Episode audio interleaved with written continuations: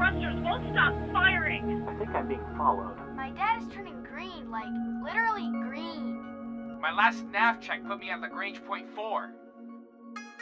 This is Control. We read you. Keep calm and remain on the guard frequency.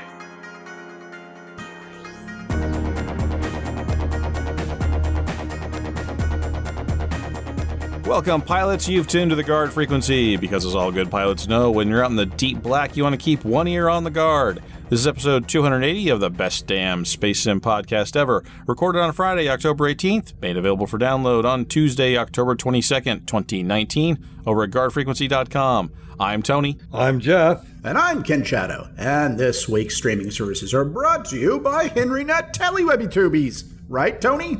That's right, Ken Shadow. Remember, folks, Guard Frequency is not a one way conversation. We welcome your comments over at guardfrequency.com and discord.guardfrequency.com. You can also reach us on Twitter at GuardFreak. Your feedback is an important part of what we do, so hit us up and tell us what's on your mind.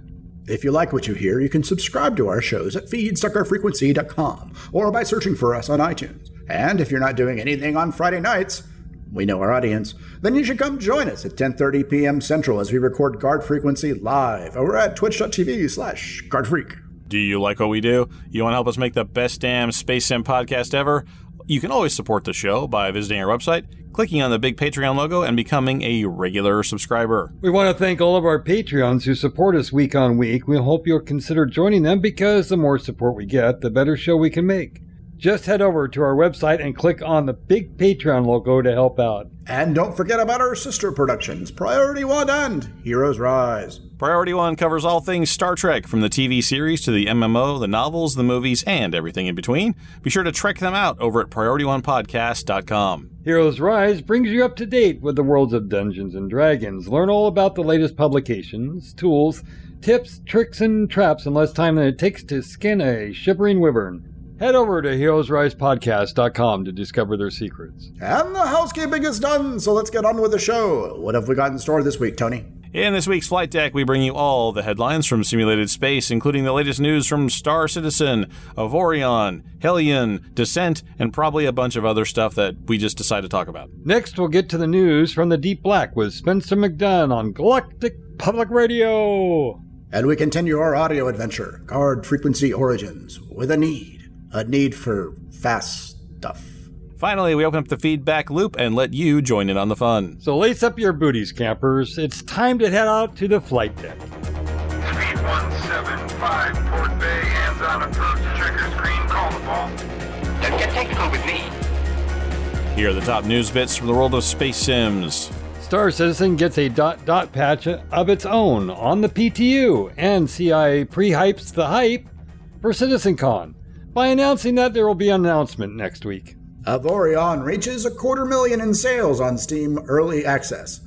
That's approximately one sale per brick in Tony's Sovereign class model. And the developers of Hellion announced that they are not the developers of Hellion anymore. Also, the Outer Worlds and a bunch of other stuff. So, a little slow on the news week this week, so we just kind of grabbed a bunch of other headlines. And uh, while I was finishing typing up uh, the GPR sketch, uh, the, the my my my co-hosts were discussing some other topics of interest that they had noticed throughout the week. So we're just gonna do like a, a little roundup of some titles that we watched uh, over the over the years and months. Uh, so I wanted to point out that the Hellion, who uh, let's see, Kin Shadow, I think you had played a little bit. Yeah, I played a little bit. Maybe Shiv did a little bit too. But the that game, the premise was uh, you wake up out of cryo sleep and the uh, colony uh, stations that were in this new system had uh, uh, been destroyed or attacked, and you had to sort of rebuild from scratch.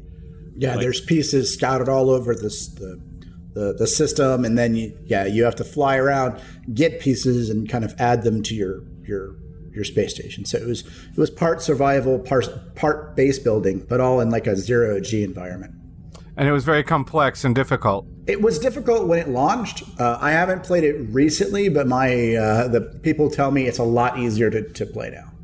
Oh well, now launched. it's not because now it's over. Well, no, it's it's well. Let's get to the news, but yeah, uh, the, the, news was that they're going to cease development on it. But as Kin Shadow was about to say, it, it's they're going to keep the servers up. Yeah, so, they're going to keep selling it on Steam and that money is going to go towards financing the servers that are that are launched. So it, they're not. It's not. Uh, it's not being abandoned, but development is no longer going to be uh, pursued. They're not going to add any more features to it. Uh, but and it doesn't sound like they're going to really support it much either, aside from just keeping the servers running. Sounds like the company still exists. They're just moving on to other games now. Yeah, yeah. The the the, uh, the, article that I read or the Steam announcement uh, I read was that it just the the financial uh, performance of the game was not such that they felt they could justify continue to focus a lot of effort on um, expanding the feature set or, or you know making the game bigger uh, to match the, the earlier vision. So, uh, but if you're a fan and you still own it, you can still play it, and if you want to check it out, you can still buy it.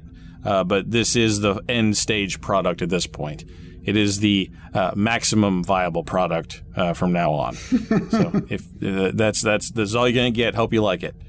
I, I, I, wonder if they're gonna fix any security vulnerabilities or any like major feature like game crashes or something like that. I mean, like I said, the the company still exists. I think they're obviously not doing any feature development, but I'm wondering if they'll they'll still keep up with any kind of patches. Did you experience a lot of like instability in it, or was it just just? Uh, I haven't played it recently. Yeah. Um, back in the day, you know, which was you know a month or two ago, or whatever Yeah. it was. You know, oh no, it came out came out a year ago, right? It was a yeah, ago. about yeah. I mean, we- we've Yeah, been yeah. talking It was about it for early at year. access, right? Yeah. Yeah, it, it no, it was early. It was early access all the way up until this point, and now it's no longer early access because they're not doing development. And how many did they sell in early access? And for how much? That's what I'd like to know when they're going to decide, you know what, thanks for was- buying and support it and everybody that was here and stuck with us ex- the whole time, but this is as far as we're going to go. Thanks for your money. it wasn't an expensive game. It was only like thirty bucks, and now with it, with their stopping development, they're actually reducing the price to fifteen. So you're not spending a lot of money on the game, and even with no development going into it, you're definitely getting it fifteen bucks out of the game, no problem. Um, especially if you get a couple of friends to buy in and you guys all, you know, try and make the biggest space station you can or whatever, you're you're going to get, you know, 30, 50 hours, something like that out of the game easily. Now, whether it makes sense to dump into a game like that where there isn't any more development on is, is an open question. But but yeah, at 15 bucks out of the game, no no issue. And, and I, my experience with early access games is that they're usually pretty stable. I don't. I mean, uh, thinking of some other early access games I've played, I don't have a lot of raw crashes. It's just maybe there's, the, the, some feature sets aren't there or incomplete or not very fun. But it, it, it didn't seem it did, to me. I think once it's in early access, that's at least a, a, a, a minimum quality assurance from the developer that it's not going to you know give you a hard lock every three, 30 minutes. But anyway, so that's that's the end of the end of the road for uh, the Hellion development, but uh, it's still operational if you still want to go check that out. In slightly happier news, uh, the sort of the opposite, uh, Avorion, which uh, is one of my favorite early access games currently, uh, has a solid release date, uh, at least as solid as release dates go these days, of spring 2020. That's super solid. Spring 2020 could be any and of those not three too months far off. not too far off. They also announced that they've sold uh, 250,000 copies uh, as well. So I mean that's a that's pretty good. That's a pretty good number for an indie game. Uh, I'd be so- happy with that. yeah, yeah, I- they should be happy with that. So uh, that's that's pretty good news. They had the last big patch in September that sort of redid their diplomacy model, which was in before, but it was a little clunky. Yeah, clunky is a good word. Yeah, uh, so they've streamlined that a little bit uh, in their latest patch uh, from last month. Uh, made that a little more svelte. And uh, so, if uh, anyone's interested, that one is going to continue to get development. Uh, so uh, head on over to Steam and check out Avorion. I'm a huge fan. Uh, I've I've made an Excelsior class and a Sovereign class in there, and I, but they're not perfect. They're not.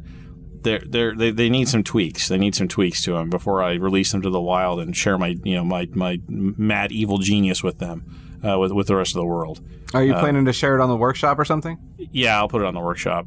Uh, That'll be because they didn't have an Excelsior that I liked. Uh, they, I think they had a couple out there that were like sort of they're okay, but they didn't have anything that was true to the model. Uh, and then uh, they didn't have a sovereign that I liked either, so I made made those. So They'll they'll launch fighters. They got academies, shield generators, the whole bit. Nice. It'd be great. Nice. Do you do you uh, you connect to a server when you play Avorion, or are you is it all local? It's local for now. Um, you you you you can you can connect like a, a LAN game. Uh, you can host a server basically. Got you. Right. Um, okay. But you got it's like I mean kind of like Minecraft sort of a thing. You can make Right. your own Minecraft kind of uh, type server, uh, host that with your friends, and set up set up rules and conditions for it and stuff like that. So. Um, I think that's probably their way they're going to do it because it's a lot like Minecraft. It's got you know the seed based sort of galaxy and there's building and and uh, uh, and trading and NPCs and all kinds of stuff like that. So uh, probably they're going to keep that uh, that arrangement. Wouldn't expect to see any kind of massive multiplayer server unless the developers decide they want to host one just for you know for grins because they want they want an official server. Uh, next up, uh, Outer Worlds. Jeff, no, you're looking forward to this one. Yeah, I am. I think every all of us are looking for Outer Worlds, and and I was uh, I was uh, ready to buy the uh, or pre-order it, and and uh, at the same time I was going through that process, I got an email from Microsoft telling me that uh, Outer Worlds would be available on X- uh, Xbox Game Pass on day one. What? Yeah. So tell us what kind of deal you're gonna get. Uh, I mean, what's the what's the difference between buying it from Epic and, and getting it Well, on? uh, basically, I don't have to buy it. I, it's part of my Xbox Game Pass. So as long as I keep that subscription, I get the full game uh, with my Game Pass. Just like Gears Five and all the other games that play on Xbox uh, Game Pass on the PC. So the new the new Xbox Game Pass they uh, it, it covers both your Xbox and your PC. So you can play on your Xbox or play on your PC um, a multitude of games. So if I so if I if I've got the if I sign up for LastPass on my let's just say my Xbox and I signed up with Microsoft on, on my account that's running on the Xbox and I wanted to play it on the PC, could I do that or do I have to buy a separate No, game? you can do that. And will the, will the game saves transfer? Like some days I, that- want to play on the that's couch. no, it's different games on each one because they're uh, they connect to different uh, back end servers. But Well, well, but well that that might be okay because then my son could play on the Xbox. Yes.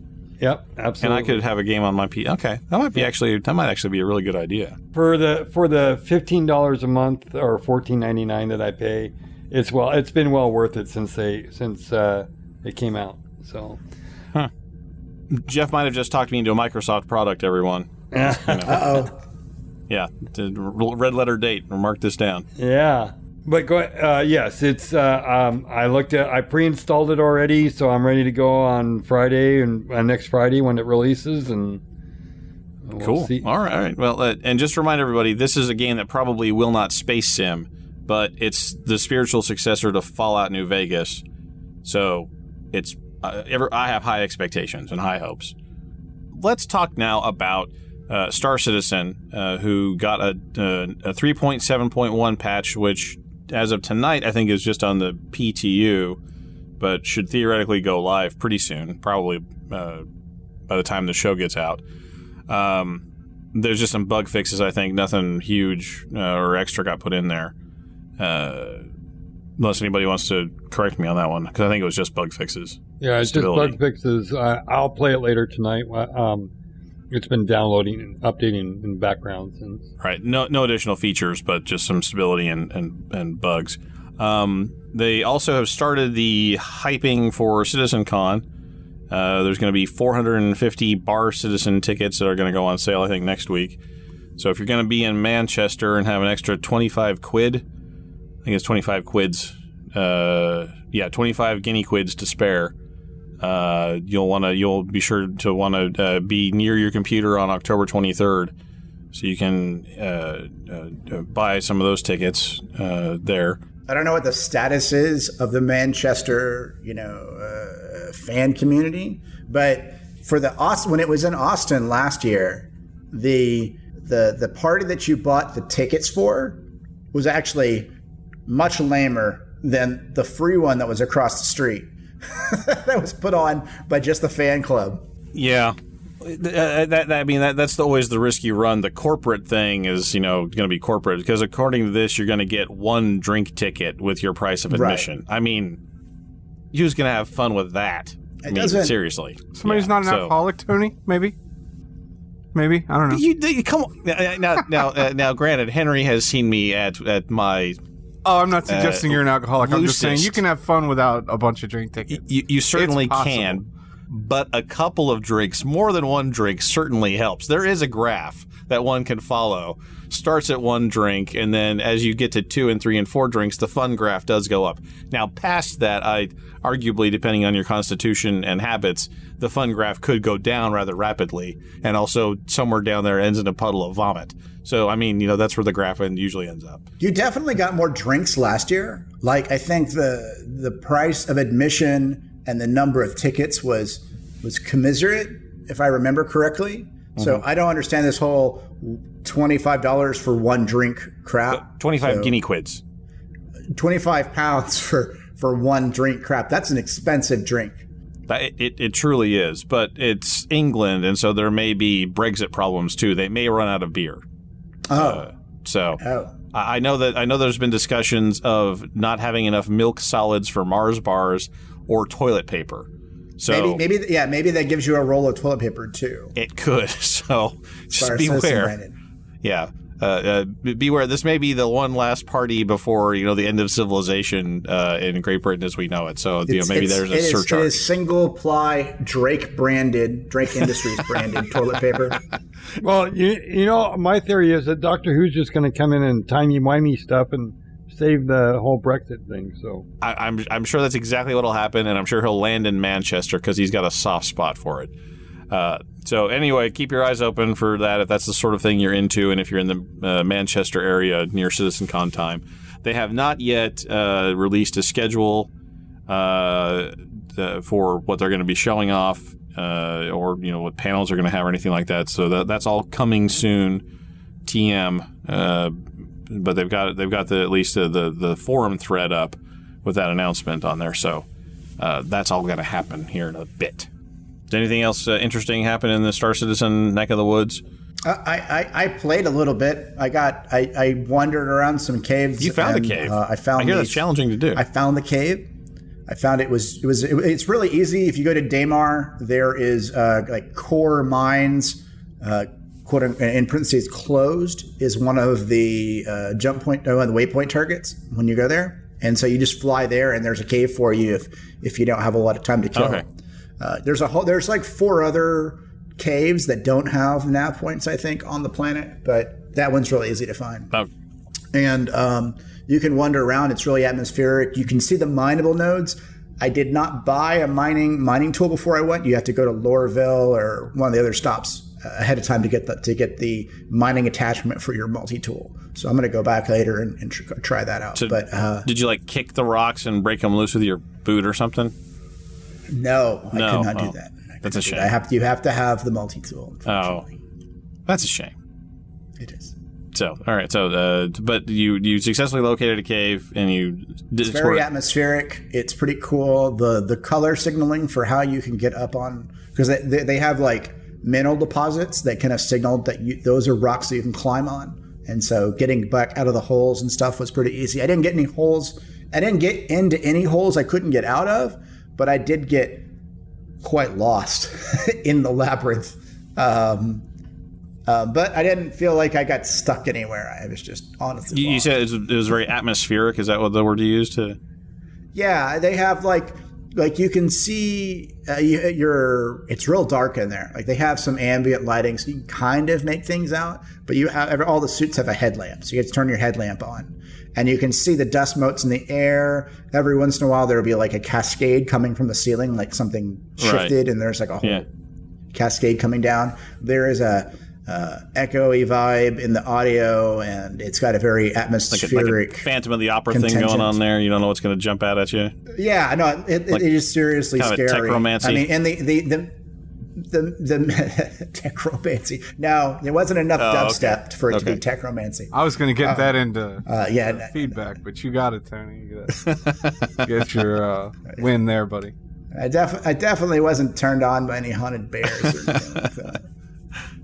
But uh, and and then but they do have kind of a, uh, a there is you know dynamic music or something going on, so it does play a little bit spookier Yeah, music. so too. they're, they're going for an ambiance there. Like there's something around the corner. You know, you never know what you're going to find. Right. At some point, they'll. And, and that's Yeah, the yeah. idea, right? I mean, you go into those. I think the primary reason people go into the caves is for exploration because you might find stuff in the caves. You might find a pirate base in the caves. You might find, you know, uh, a mining camp, or you might find um, valuable minerals, things like Giant space crab. Uh, yeah, yeah. Or if you believe the Defender commercial, you might find a Banu fighter in the middle of the cave. Yeah, why not? Because that, that's where I'd park mine. Because it looks like a giant crab. I mean, that's why that's why I park it there. Giant space crab. Exactly. All right. Well, uh, other than that, not I don't think not terribly too much is going on there for now. I think they are gearing up for Citizen Con, um, so we'll we'll keep we'll keep our uh, eyes peeled for that stuff. Uh, one other little uh, note that we sort of uh, a game we we follow a little bit. Brian, you checked up on uh, on the Descent page, and it's gone. Yeah, I was I was looking for news for them, and um, you know they had they had they had had a press release a while back saying, or a press release, they had an announcement a while back that their servers were going down because they couldn't afford the hosting anymore because Little Orbit had cut them off or something of that nature. And um, and I was like, well, let's see if that's resolved. And I've looked around, and there is, it's gone. Like there's no website anymore. Um, you said there was a Little Orbit page, but there's Yeah. no like like the Descendant Underground's you know URL is gone. There's no news on anything. Uh, I looked on LinkedIn, and pretty much you know all the developers have all gotten new jobs working other places. You know, it's it's it is Yeah, uh, Little Orbit still has it on their uh, games thing, but there's no new news on it or anything. So they're still uh, asserting rights or asserting that this is a game that uh, that still exists. But from the developer side, uh, for all intents and purposes, it's not a thing. Uh, so I, I we don't want to we don't want to call it dead. Uh, we definitely are going to uh, say missing in action. Right. I mean, our information was that they're they were ready to Right. push, uh, you know, what they felt like was a release releasable game before it before it all fell apart. So it, it, it, un- unless uh, the lawyers can cut it loose uh, from Little Orbit's grasp, it, it it could be it could be dead. Uh, we don't know what the contract between Little Orbit and uh, the Descendant guys. We don't know what that looked like. If there was a timer on it, if there was a end date or an expiration date or anything like that. So I mean, if there if there's some sort of out clause, uh, then we, it might see the light of day eventually. But for the moment, it looks like that one might not happen ever. So we're very sad, but that, that's the the status of it right now. And uh, so sad. we Just said- licensing issues. Am I right? no, this is the the, I mean, it- the it was license publishing. Yeah, publishing. Yeah, That's what I yeah. meant. Pu- publisher control publisher issues, issues. The publisher uh, was demanding changes to the game before they would greenlight the release and uh, uh, commit the funds to marketing the game. They said, Our information is the market needs a game like XYZ. And the Descendant guys were like, That's not the game you bought, guys. Uh, that's not the game that you bought into. This is the game you bought into. And they're like, Well, we don't think the game's going to be a big success if we don't do it this way. And the Descendant guys are like, screw you, we own the IP. We're not going to release a game like that. That's not what we promised our backers. That's not what we wanted to build. And Little Orbit's like, well, you can't release it without our say so. And so, lawyer time. So, Sad. uh, yeah. Uh, unless and until they get that resolved, it seems like that's that uh, that may be all she wrote for for Descent. So, sad, sad faces all around. So who who owns the IP then? It's it's it's owned. The, the IP for this game is owned by um, Descendant Studios, and uh, but Depends on what you mean by IP. well, it, yeah. So the the name is owned right, by the, Interplay. the trademark and the the the title is owned by Interplay. So if you're going to market a game, you need to have a license from Interplay if you want to use the Descent name. Uh, the uh, underlying IP, the the intellectual property, the ship names, the asteroid, the storyline, you know, any characters they made, that kind of stuff. That's all owned by the Descendant Studios guys. So uh, any but any elements that they borrowed from the Descent universe are under a license from Interplay to Descent uh, to Descendant Studios. So they have the rights from the publisher, from from the original owner. Sort of. They have um, the, the the name they got from the publisher. A lot of the other like original Descent designs for like ships and stuff like that, for whatever stupid reason, are actually in individual hands from the indi- from the from the developers. And so, like one of the developers from the original uh, Descent um, game studio actually owns the design of like the ship that you fly or something like that, and somebody else owns something else. Yeah, yeah. Those are the guys that went to go build Overload, who we had on the show a couple times. Yes. So, the yeah, the, the, the, those actual individuals went to go build Overload, the other sort of Descent reboot that actually made it to publication. So those those pieces were not in you know the original Descent Underground because of that because they couldn't really really reach an agreement there, um, and then and then so I don't know what the, the change is in the the story when they decided to change their name. Um, but before, because we never got a, we never got the single player background on that. But before they changed their name, the idea was Descent Underground was in fact a prequel, Right. And so you don't get to see those exactly the ships that you remember from Descent. You get to see ones that are inspired by, you know, because they're precursors to things like that. But all that is kind of a moot point now because it's all tied up in lawyer fights and may never see the light of day. So Right. Sad panda. But we'll try to go out on a slightly different, higher note because Jeff had a little bit of a, uh, he had a different game you guys were talking about that you put in the, the chat there. Allegiance. Well, it's an, it's you know if our if our listeners are avid um, space sim fans, they'll remember this from the late late nineties when Microsoft did their their at that time. Well, actually, we were talking about this. This is what led up to it. We were talking about Stadia and uh, Microsoft's new cloud service, xCloud.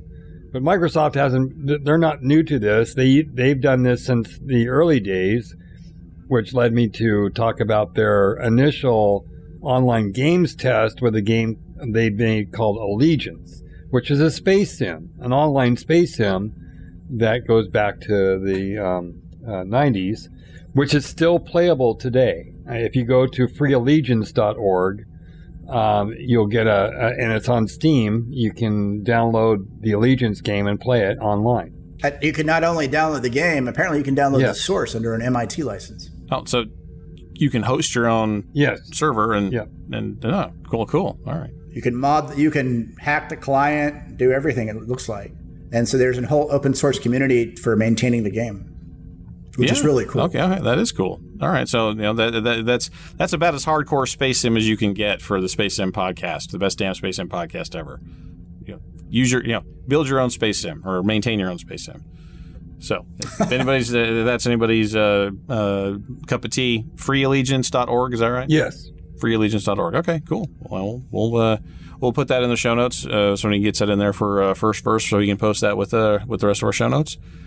All right, and with that, I think that covers everything. So now that we're all caught up on space sim news, let's get caught up on space news with Galactic Public Radio.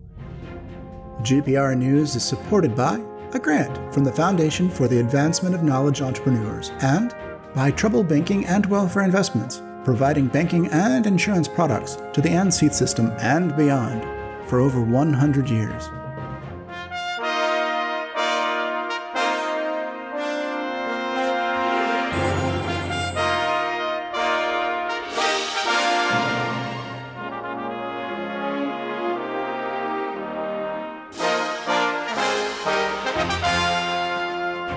Good evening from Galactic Public Radio and NCEAT. I'm Spencer McDunn, and these are the top headlines from around the known galaxy. The Rockforth Corporation's EX7 fertilizer has been definitively identified as the cause of the crop failures affecting the old worlds. For the latest, we go to Smooth Furnace in the Lave system. Thanks, Spencer. The synthetic fertilizer credited with boosting yields of desperate farms is now being blamed for the crop failures in the first place. Dr. Genevieve Kane of the Interstellar Association for Agriculture broadcast an urgent warning to all agricultural authorities, stating, quote, Comparative analysis has confirmed that the blight is caused by the EX7 fertilizer. The original poor harvests have been attributed to natural factors, and it is now thought that the situation could have been contained had the fertilizer not exacerbated the problem. End quote. Rex Whitlock, marketing director at Rockforth Corporation, told the media, quote, This development has come as a shock to everyone at Rockforth. Our EX7 fertilizer passed many rigorous tests and successfully increased crop productivity in controlled experiments. So we have no explanation for its calamitous effects. We would like to reassure customers and shareholders alike that we are cooperating fully with the investigation. End quote. Rockforth's concern for its shareholders comes as no surprise to many economists and financial analysts. Its stock had been flying high during the crop failure crisis as millions of tons of EX7 had been sold as the miracle cure. However, not all investors were convinced of Rockforth's prospects. Speaking anonymously for fear of retribution, one stockbroker told GPR, quote, Oh my god, I told you so. The short selling activity on Rockforth was off the charts over the last two weeks. Somebody knew this was going to blow up. I hope somebody goes in front of an Imperial firing squad for this. End quote. From the Lave System, for Galactic Public Radio, I'm Smooth Furnace. Thanks, Smooth. With the announcement of the contaminated fertilizer shocking the old worlds, a massive cleanup operation is underway. The Taveri Progressive Party has coordinated retrieval of the banned fertilizer from 11 starports for transport to disposal facilities near Wiley Port in the Tavari system. Lakon Spaceways, recognizing the need to surge cargo capacity of independent pilots, has agreed to lower the cost of Type 6 transporter, Type 7 transporter, and Type 9 heavy ships at all starports. Additionally, the Pilots Federation has announced a temporary subsidy for all cargo racks effective immediately. Trouble Banking and Welfare Investments has announced it has agreed to assist with cleanup operations. It will arrange the escrow of docking fees and port taxes at the disposal sites and extend additional lines of credit to Lakon to help finance its sales initiative. TBWI spokesperson Dan Newbody told GPR, quote, This crisis is exactly the situation that shows how a personal, bespoke relationship with an engaged, genuine financial partner can benefit the galaxy. While sector wide megabanks can take weeks to approve new credit packages, TBWI stands ready and able to overcome any challenge, even technological challenges like retrieving voicemails, right, Spencer? End quote. Finally, in local news, Guard Frequency Response Associate Director Richard Clemens announced that a minor trade dispute has resulted in armed hostilities in the Un Naraya system. Director Clemens told GPR, quote, An unarmed GFR courier vessel was fired upon by mercenary ships employed by the LFT 568 comms group as it approached the guest settlement starport. The corporate authorities were apparently objecting to our attempts to open trade relations with some of the local factions in that system. At this time, we have no reports of serious injuries or deaths, but several ships have been damaged or destroyed. We are working to de escalate the situation. Until the tensions are resolved, independent pilots are advised to avoid the Unaraya system.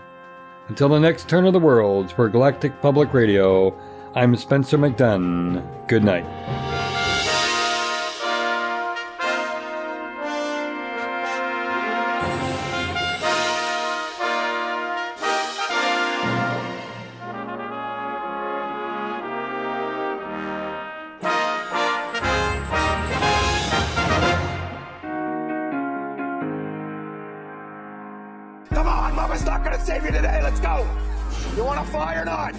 Kick the tires and light the fires, Big Daddy.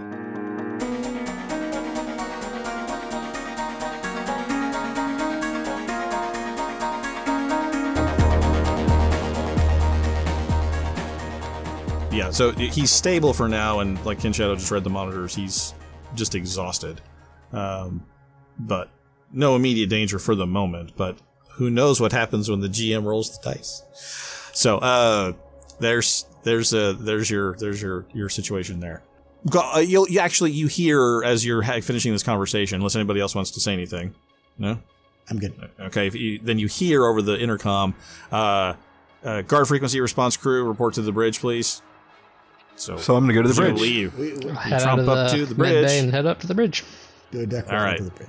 As she arrives there, as you arrive up there, she says, uh, as she clears the clears the pilot's seat, and just says, "One of you take over. We've got a destination, uh, and everybody else sit down." So who, who's going to be my pilot? Is it is it navigating or is it piloting? Who knows? I'll just start walking back over towards the seat because I was in it before. Go for it. All right. So uh, she gives you a planetary system, uh, and you need to roll a navigation check. Cool. Hit it. Oh, you did it. You did fine. You're you're an excellent. You're you're, get- you're really getting the hang of this. Yep. Learning Uh, quick. Okay. Yep.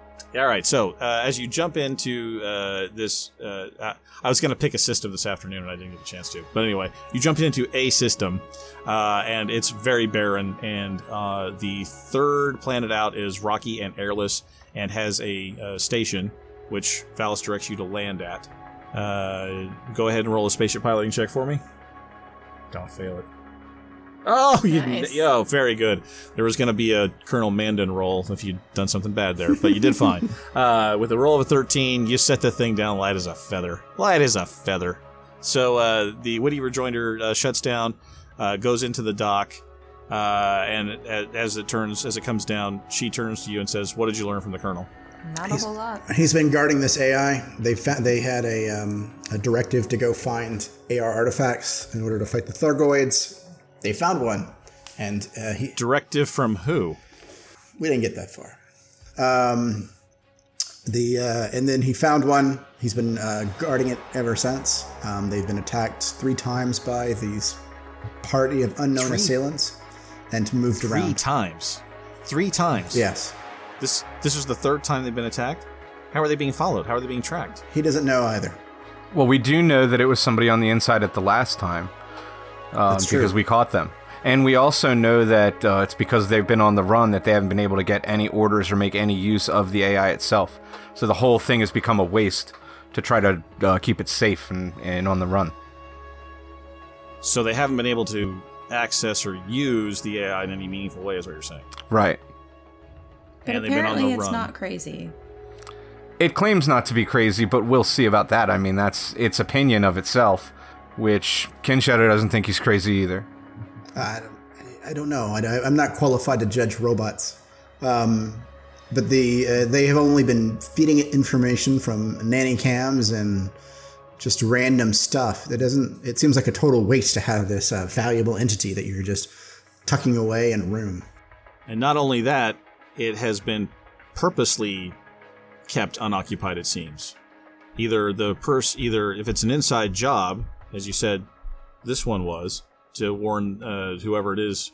I mean, clearly they were waiting for us. Clearly somebody was alerted to uh, the colonel's presence here uh, because that DBX was waiting for us in orbit. And you said somebody was on the inside. Was that the person that shot Mandan? Yeah. Yeah. But the, the the thing that bothers me here is that you'd think this would be like a state entity or something like that, but we're being attacked by by ships that aren't aren't outfitted for such things, right? I mean, we were attacked by. What do you mean?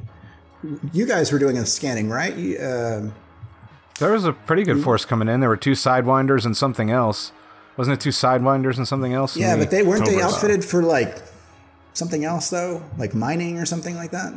I don't remember how they were outfitted. What I remember is Yes. uh, we had Yeah, missiles did- and added the, that the to G- their hang I'm going to interrupt you, Henry. Yeah. I'm going to I'm going to interrupt you, Henry. The GM says yes, that was correct. You guys, uh, Henry rolled a, a scan sufficient enough to indicate that they were outfitted for mining. They were all mining ships. So these are these are and an asp, right? potentially independent actors, or, or like, but not not like, uh, or maybe actors of opportunity, or So you're so let me get this straight. They were attacked three times. The third time they moved to this basically a fort, and then when they were discovered, the attacking force came in with mining ships. Mm-hmm. yeah. This is making less and less sense as we go. And one of uh, what's the general's name? One of the general's own men um, was, you know, luring them there and uh, fired on him. So we don't know how bad the uh, uh, infection of his own men is. We don't know how many of them are dirty and corrupt and how many we can trust. Personally, I feel like with the general compromised and Bell saying out loud she's not sure what to do, we should take the AI ourselves, get rid of the men, send them off somewhere with the general, maybe keep Bell for her expertise, and see if we can find a way to put this to use. It, it seems like it seems like if somebody was going to sabotage the, the the system, they had plenty of opportunity when we were fighting for our lives. You know, by hooking an AI up to an AA guns. Um, Maybe, but uh, if somebody was corrupt and uh, they, you know, th- think about it this way: they were they were attacked three times, right? So th- this guy who uh, caused the attack this time may have been with them on that third time. He still didn't shoot the general then, so we can't say that we've definitely got all the bad guys because these attacks keep happening. So a so Guys? someone I, I need go ahead. Yeah, uh, let Adira go ahead. The only common factor in this is the general that I'm He's a- hearing. He's a colonel. Sorry, colonel. the only common denominator I'm hearing in this is the colonel. But he uh, he was shot though. Like some of this, the the the guy that shot him shot him probably knowing that he in turn was going to die. So there is True, but he also, the colonel, also said that at one point it was just him and the AI that survived. Ah, so you're saying uh, none of his original men remain? Um, you know that that to me even even more so says we don't know who we can trust. And as you guys are looking at this and shaking your heads, uh, there's a little blinky warning light going off on the comm panel. Bing, bing, bing, bing, bing, bing, bing, bing.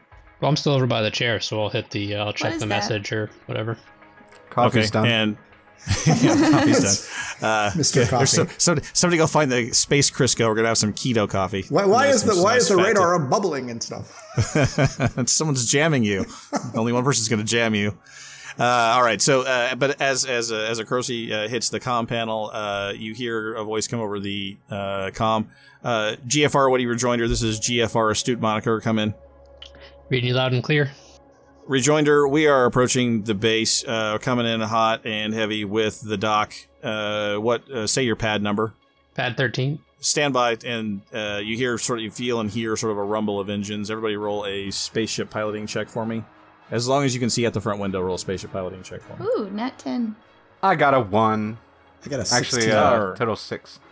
All right, so uh, Romulan Ale is distracted for some reason, but uh, everybody that rolled over a, a seven recognizes a uh, anaconda uh, coming in very fast, faster than it should, uh, and then uh, hit the hit the reverse thrusters and slam down on the pad, uh, and then it starts to it starts to sink underneath there. Um, you hit the button to also sink the ship underneath the ground so you can have an atmosphere because you hear that a doctor is on the way.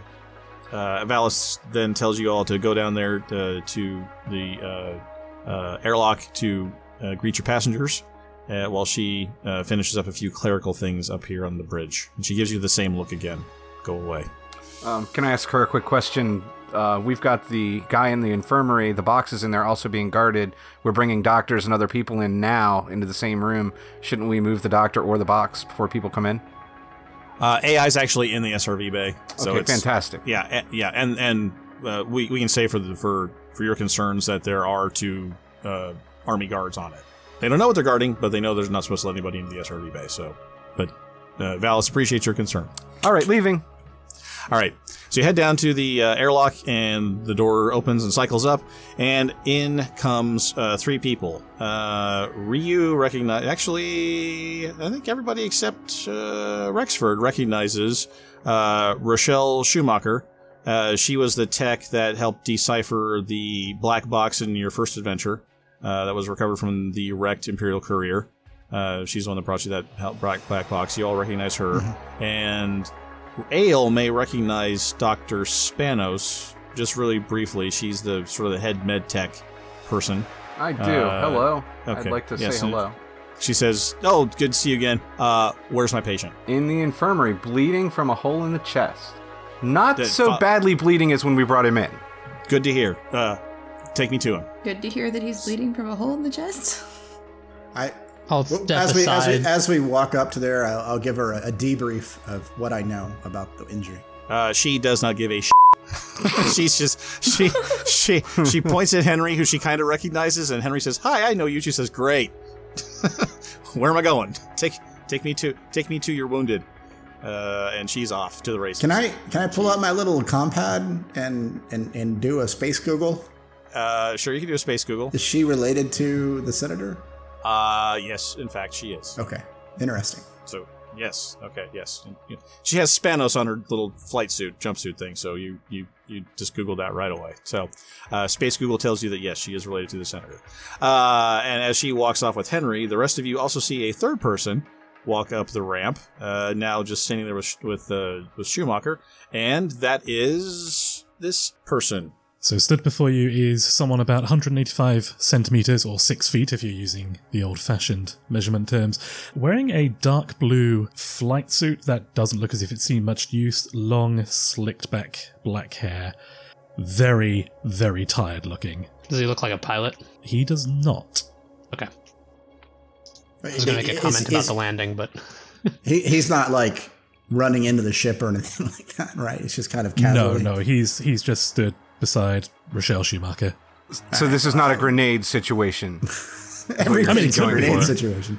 That's that. I see that question. So does this man need to be exploded? Does his face say, "I need to get punched"? I'll, I'll, I'll, I'll hold I'll hold out my hand to him. I'll say, uh, uh, "Hi, I'm Roland." Leans forward, shakes your hand.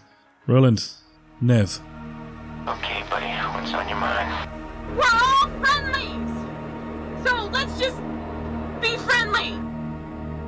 Some say he once mistook a sideways giant cigar slicer for a toilet, and now he avoids bread because he's glute free. But no one knows he's called the Shiv, and he'll put together this week's feedback.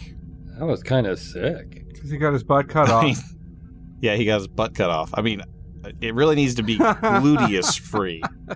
It's still. I mean, you call them your glutes. It's, it makes sense. I got Uh, it. Yeah, yeah, but you call him your glutes, right? Like, it could why be would he- you- he's glutes free. That could work too. It when I read leverage. that, I completely missed the word slicer for some reason, and it just did not make any giant sense cigar at all. for a toilet. Yes. Yeah, yeah, yeah, yeah. Wh- yeah. What what This makes a lot what more sense. universe does he live with Doctor Evil? I mean, It- yeah. Yeah, that must be. Yeah, it's got to be it, like the Will Ferrell scene where he Yeah. falls into the thing. I'm very badly burned. Yeah, right, yeah. a recap of last week's community questions. What's your take on the negative latency? Oh my god, here we go again. And where's Chris and what's he doing? Extra credit for creativity and Photoshop. uh, this first one, I think I think we can get both creativity and Photoshop in this first set of feedback from from Gek Bobo. It's fantastic. uh, who writes in who writes into his grand uncle Jeff. I am reaching out again so soon because my situation has suddenly become much stranger. I am not alone. There is a man here, a human. The ship is so huge, I assume he's been here all along, but I can't be sure. I don't think he knew I was aboard. Soon after sending my last transmission, I heard unusual noises. I went to investigate. I found a naked human man entering into, then exiting out of a storage locker. Each time he exited, he said, Oh, hi, Mark. And then he would pretend to fight someone with an invisible sword while making strange electrical whooshing sounds with his mouth. After repeating the sequence three or four times, the naked human man noticed me. I became instantly petrified. I couldn't move. Awkwardly snapping to attention, the naked human man said, Welcome aboard the TCS Tiger Claw, sir. I am the Hollywood director. Who might you be? But he didn't wait for an answer. He instead ran away at top speed, yelling something about not touching his distortion cannon. The next time I saw the Hollywood director, he was fully clothed and barking out orders to people who weren't there. Quiet on the set! Rolling! And action! No, no, no, no, no! Cut, cut, cut! A daguerreotype showing the Hollywood director in action is included. And we have a, a, a Photoshop of Gek Bobo on a spaceship. And there's a, a human in the foreground with some sort of monocle like attachment in his eye of some kind. I'm not not quite sure what it what it what it is. He looks but familiar. Underneath, yeah, it looks somewhat familiar. Uh, but uh, uh, it, underneath there is a plea: "Help me, grand uncle." Uh, he fi- he finishes up by saying, "The last time I saw the Hollywood director, he was standing in front of the bridge display port, watching uh, quietly watching the stars whiz past. Speaking to no one, he said out loud, We're going to a planet where I finally get to realize my vision. Excited, I chose that moment to speak up, and so I asked where this planet was and what it is called. Startled, the Hollywood director gawked at me as if I had dared violate an immutable protocol of station. I cannot create under these conditions, he screamed, and then ran away, and I have not seen him since. Your faithful second cousin, twice removed, Gek Bobo. P.S. Fortunately, the Hollywood director has shown no interest in the hernia truss. Well, to my my grand my grandnephew, Twice removed. twice removed. Thank you for taking care of the trust. Your duty is well noticed. That's just very excellent. Silverwolf writes in and says, RE negative latency. I'll repost my general ch- co- chat comment here. N- quote unquote negative latency is certainly another marketing term, quote unquote special. However, the concept of using machine learning to complete predictive loading of content slash commands is hardly new, and generally has merit in the terms of gameplay. You're, you're running down a corridor with your gun up, and this zombie jumps out in front of you. The machine learning predicts that you're going to try and shoot the zombie based on your no, known path of travel, previous accuracies, aim tendencies, and average reaction times. Can predict that you will shoot the zombie in X location with Y milliseconds of it jumping in front of you. So begins processing accordingly. If for whatever reason you decide to melee the thing in the head with the butt of your rifle instead, your alternative input would then override, override the preloading preloaded processing and the machine learning would adjust its possible actions slash percent chances for its ca- calculations accordingly. Now, on your own computer, the above is not only not necessary, but waste of CPU processing cycles. But in the data center, especially if they're running machine learning slash AI blades um, with that express purpose, your system is more than capable of not only completing predictive processing, but when you throw, for argument's sake, 100,000 gamers at it, and have it learn to develop predictions based on those those gamers, it's quite capable of becoming extremely accurate at it. It's certainly an interesting concept from an IT perspective, and one that I see a great deal of merit with. The proof is going to be in the implementation, however, and PEBKAC components will be the most likely weak point in the concept. As, fo- as to folks' comments about the game playing for you, um, complete logical fallacy. At the end of the day, the player will still decide to try and shake hands with the zombie, and the game will, within the bounds of the game programming, accept the player's attempt to do so. Machine learning just allows the system to, potentially, uh, negate any latency concerns and ultimately provide a smooth gaming experience to players, no matter where the server they're connected to is. What's PEBKAC, Jeff? PEBKAC is an I, I, uh, ID10T error. The problem exists between the keyboard and chair. Ah ha ha ha ha ha. Ah, problem exists between P keyboard and chair. I knew it had. I knew it had to do with inputs, but yeah, ID 10T. All right. Well, uh, so this uh, goes into a lot of the detail we were talking about with Stadia last week. I think they're trading a latency problem though for a bandwidth problem at that point. Because if the computer has to figure out all the different possibilities of I'm going to shoot it, I'm going to butt stroke it with my rifle. I'm going to try to shake hands with it. I'm going to try to dodge it. I'm going to try to jump over it. I'm going to run the other direction, crying and screaming. Uh, you know, if it has to, if it has to prepare all the different things and then push all those different possibilities to your local machine, which then your local machine will then choose from depending on what you actually do. I think you're just trading one problem for a different problem. So the, the situation you just said does not make sense. That's not what's going to happen. So what's going to happen? You can do interpolation, right? You can say, like, right now, that's what happens in most networking games. Like, you shoot a bullet, right? It doesn't need to know where the bullet is at all times. It kind of knows where the bullet's going to go anyway, right? And it checks with the server just to make sure something didn't happen, right? That's, I think, what we're talking about here. I, I doubt they're they're going to be throwing no. CNNs at this thing that's, and, that's not and what actually determining. I, I know what he's talking about in his thing, but the decision on whether or not to pull the trigger, like you're you're killing the Right. entire point of the game. Right. Right. That's not. I doubt that's what's going to happen here. And if the decision is different than what it is, they're not going to be delivering multiple video streams of possible things here because it's not like, do I attack the zombie or do I punch the zombie? That's not the game choice, right?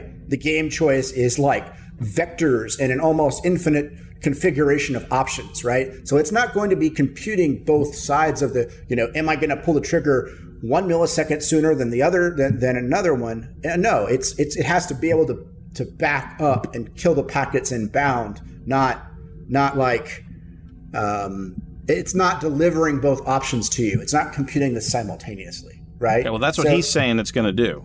I know, but it's not. No, that's not what he's saying. He's saying it's going to pre-calculate if it's going to fire. There's no. There's not. It's not. It's not like you're going to compute both sides of that. You may go ahead and start that, but if they decide to do the to, to do the the fist bump instead of the, the pulling the trigger, you've just killed your latency at that point, right? So instead of instead of delivering both sides of it and you and you decide, it has to know to just not take not show you the video from that point and then you get a lurch or something like that and it tries to sync the video up with what actually happens on that end. It's not it's not the same thing. So you can do what he says, but it's not what you're saying, Tony. What he said. Do you understand? Do you understand the difference I'm trying to say here? I think you guys are arguing a point that I, I don't understand. Like, Kin Shadow, you're saying they're not predicting what button you're going to press before you press it. And they're saying specifically that they're having negative control lag. So, what else are they So- doing if they're not deciding what you press before you pressed it and then changing their mind halfway through? If, like, so, so say you, you go to do a punch, right? And you you start that, and then it says, "Oh, I predicted you were going to punch him, but instead you kicked him." Does it instantly flip to the kick halfway through? Is that what we're talking about? Because So I, I don't a- think I don't think you can apply I don't think you can apply the negative latency to for in this case, you know, real-time combat actions that affect the story. Like you can apply you can apply this negative latency to movement, sure, because movement is predictable. You know, it's gonna it's gonna defines a physical rule. Yes. And and you can Yes. hide movement under, you know, you know, play under, you know, a simulated reaction times or some crap like Yes. that, right? Same thing you with can pulling a trigger. movement. There's no difference. You can't you can't hide pulling a trigger though, right? Right. So so if you're going to predict when people pull triggers, it's like you can do what he says here, but it is not a satisfying experience. No, in this my is, these are these are these are cooldowns in disguise. For example, I if you the movement thing, you can build in a sliding to a stop motion, right?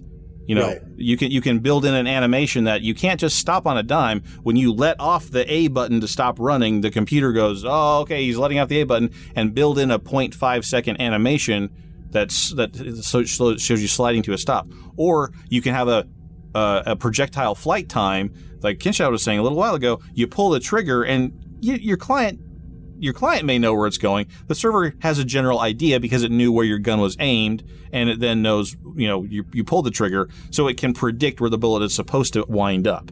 So that's the kind of stuff that you can hide with animations and cooldowns.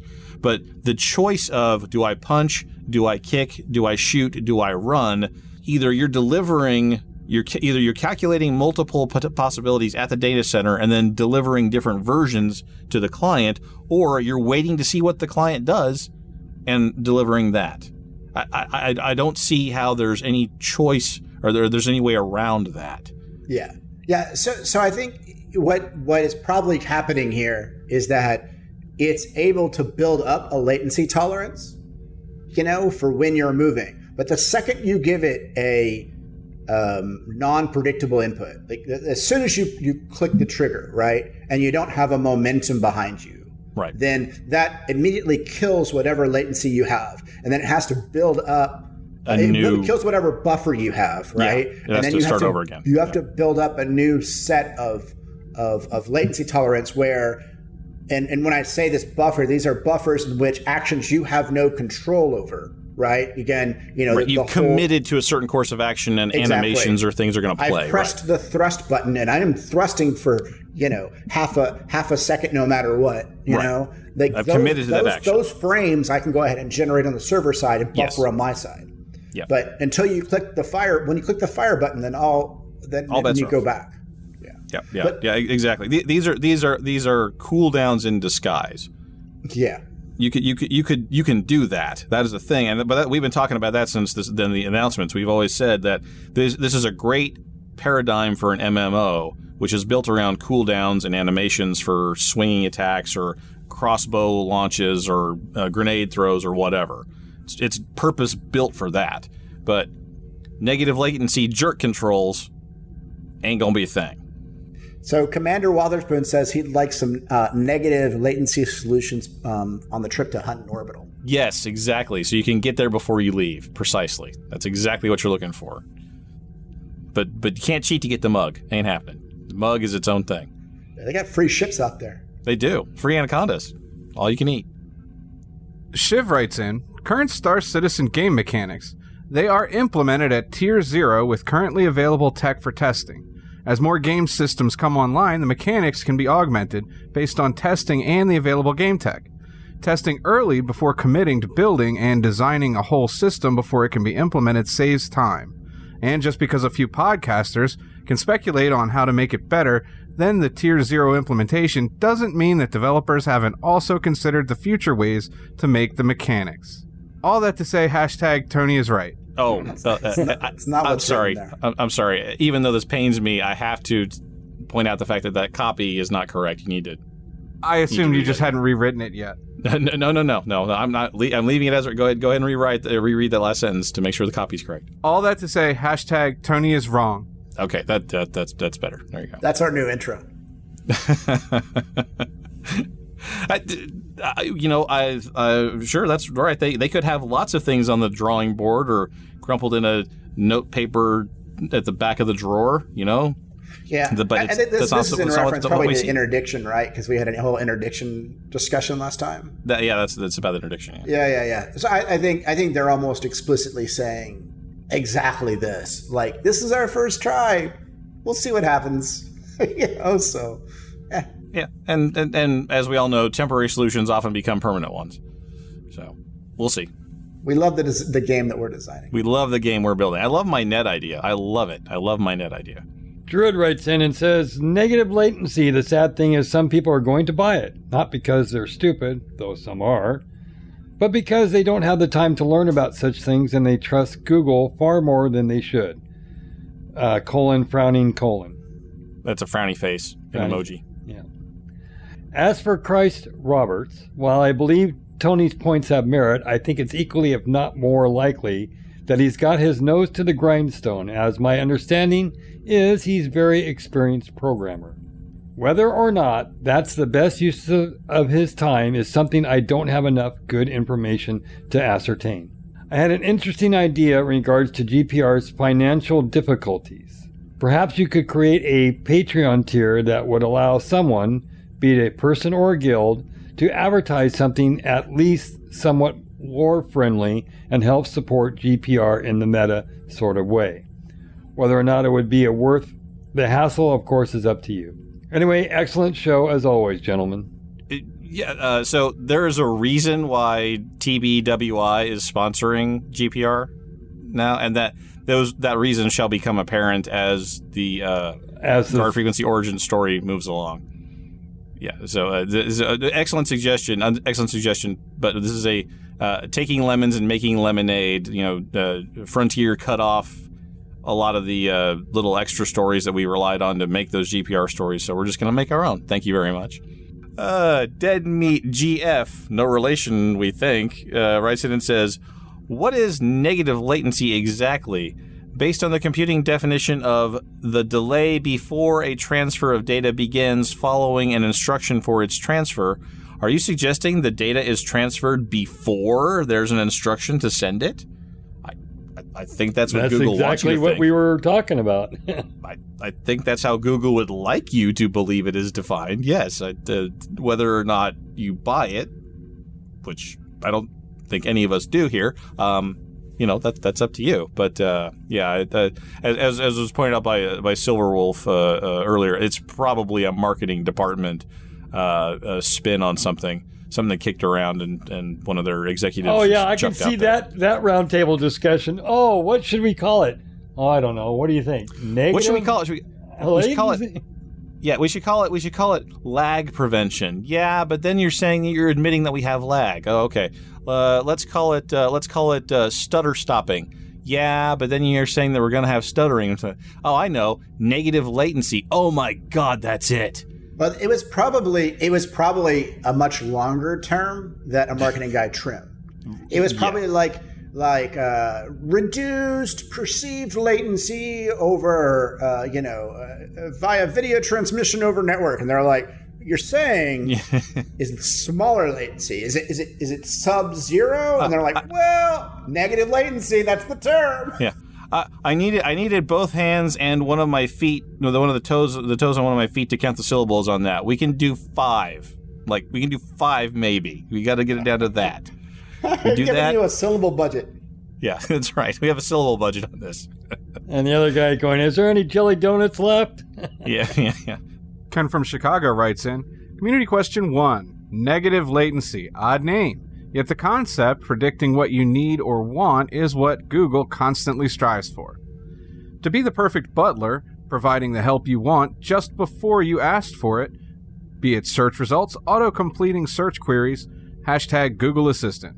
Community question two Where in the verse is Mr. Chris Roberts? Mr. Chris Roberts, where in the verse can he be?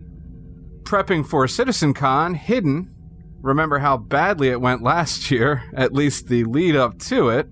Hey, Yeah, hey, I got to call time out there, Henry. I don't remember what that was. Do you remember what that was, Henry? That was so controversial in the lead up to the last Citizen Con. Well, I don't know where they wanted you- to you charge us facetious? to watch the Where they wanted to videos of charge- it. Uh, Yeah. Right. You know what it's going to be? It's going to be you're going to go to the website and you're going to have to tip them a nickel in PayPal to read the freaking roadmap. And they'll call it a road toll. It's going to happen. A roadmap toll. Oh, that's good. Okay. Um, so yeah, general feedback. Unlike Tony, I'm no lawyer. I learned the law from TV and movies, so I'm familiar with the hashtag fruit of the poisonous tree. You can't prosecute with evidence gained stemming from illegal actions by law enforcement unless you can show you'd gotten it from legal ways. So when I theorized hashtag quantum points as waypoints between worlds where quantum travel was most efficient, and then realized that's how at Roberts Space Industries could define hashtag jump points, it wasn't until last week's guard frequency that I learned I had hypothesized the basis for hashtag many jump points, and then a series of emojis, including faces and rockets. Yes, that's the screamy face rocket ship emoji and laughing really hard so tears fall out of your face emoji. Uh, yes. So it, all roads lead to many jump points. I mean, there's just no way around it. You can you can try as often as, as, as, as hard as you want. You just come back to many jump points. But the fruit of the poisonous tree thing is interesting because uh, it's a it's a legal concept that says uh, if if the cops do something wrong, they can't use the evidence that they got from the something wrong. That's like the basic concept, but there are so many exceptions to that. It like is it's just ridiculous. So yeah, it exists as a concept, but in practice, it does not. So what that means is anybody can steal my ideas and still come around to many jump points, and we're cool because we just wind up at many jump points, and that's okay. And this week's community questions: Any other games you want us to update or check on? Any hard feelings when an early access game doesn't make it to release? And otherwise, how was the show? Should we aim for a spring 2020 release, or are we better off offering ourselves up as a Game Pass? Drop us an email, a tweet, or comment on our show post, which you can find on our website, and look us up on Discord. And that brings us to the end of episode 280 of Guard Frequency. We'll be back with episode 281 on October 29th, 2019. So be sure to keep an ear out for our shows over at guardfrequency.com. We'd like to thank the entire team at Guard Frequency and the Priority One Network. Thanks to our community manager, Justin Chivalry Bean Lowmaster, our artist, Ben Multiverse Problems Sanders, and of course, our audio architects, Mikey, Lennon, and Bill Hardy. Thanks to our syndication partner, The Base, and a special thanks to Ronald Jenkins for his permission to use his music in our show. Visit ronaldjenkins.com for more of his work. But above all, we especially want to thank you folks for tuning in. If no one's listening out there, the deep black gets pretty lonely. Reduce thrust. Time to 330, Carol 15. Squawk 7700.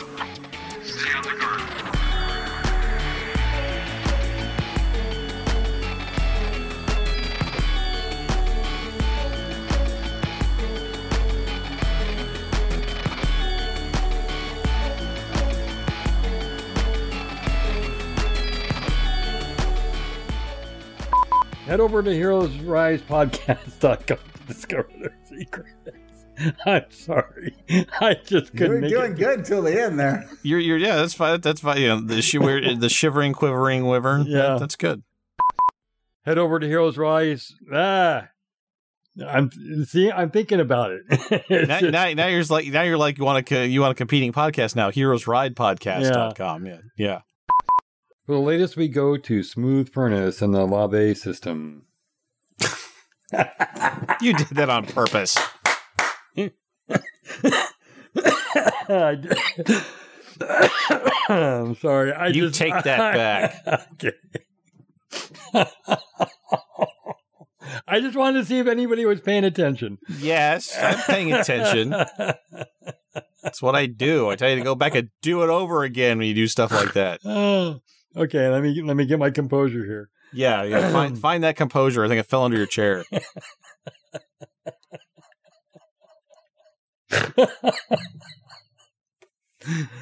Ah. if you can't this laugh at yourself, who can you laugh at, right? Yeah. Jeff, go, Jeff. Oh, Jeff, go. Uh, yes. Go, uh, Jeff. oh, oh, shut up. Shut up. Go, Jeff. Go. So a recap of I think last it's your turn, Jeff. Hey, look, I have a line.